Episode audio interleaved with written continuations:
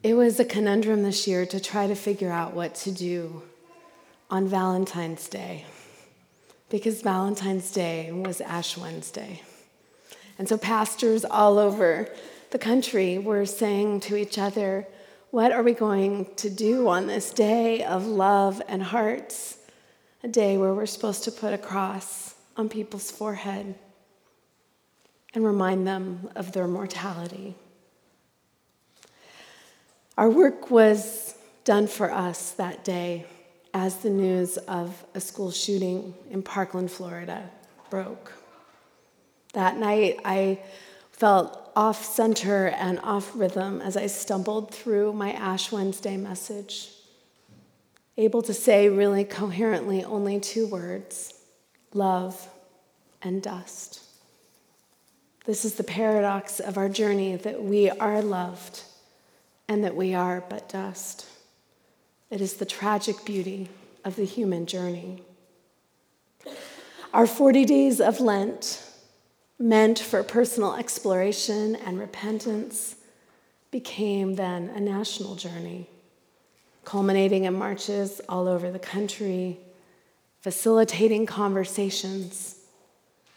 Appropriately, it is the children who have led us.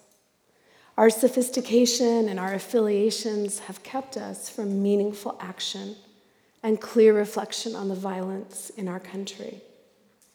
They have kept us separated by race and class and gender and geography. And then yesterday, Naomi Wadler, an 11 year old girl, finds these words on national television. My friends and I might still be 11 and we might still be in elementary school, but we know, we know life isn't equal for everyone, and we know what is right and wrong. The survivors from Parkland have shown us what an encounter, which is what we've been talking about through Lent, an encounter with something worth fighting for can do. They have stepped out beyond the walls of their school and the city limits of Parkland to reach out to students from Newtown, Connecticut, and the streets of Chicago, and women of color. They have said, Our pain is your pain. They have offered their tragedy as a platform for the voices of others long silenced to be heard. And so, yesterday, a teenage boy from the south side of Chicago, D'Angelo McDade, spoke on the National Mall and asked this question when will we as a nation understand that nonviolence is the way of life for a courageous people? When will we as a nation understand that we are not here to fight against one another, and we are here to fight for life and peace? We are not here to fight against one another, and we are here to fight for life and peace. Do not be afraid, daughter of Zion. Look, your king is coming on a donkey's colt. I thought a girl's dream was a knight on a white horse, not a donkey's colt. But here's Jesus riding into Jerusalem on a young donkey, far from the picture of a conquering king, far from the picture of what we think can save us. Where are the weapons? Where are the quick fix miracles? Where is the thunder and the lightning? Scholars tell us that Jesus marched into Jerusalem as an act of political theater.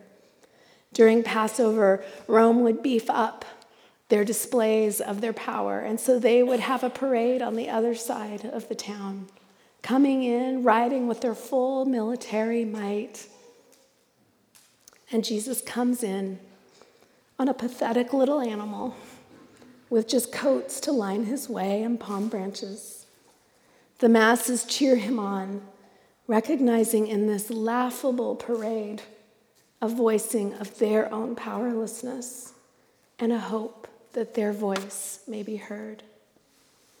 As the choir just sang, let the weak say, I am strong. Let the poor say, I am rich.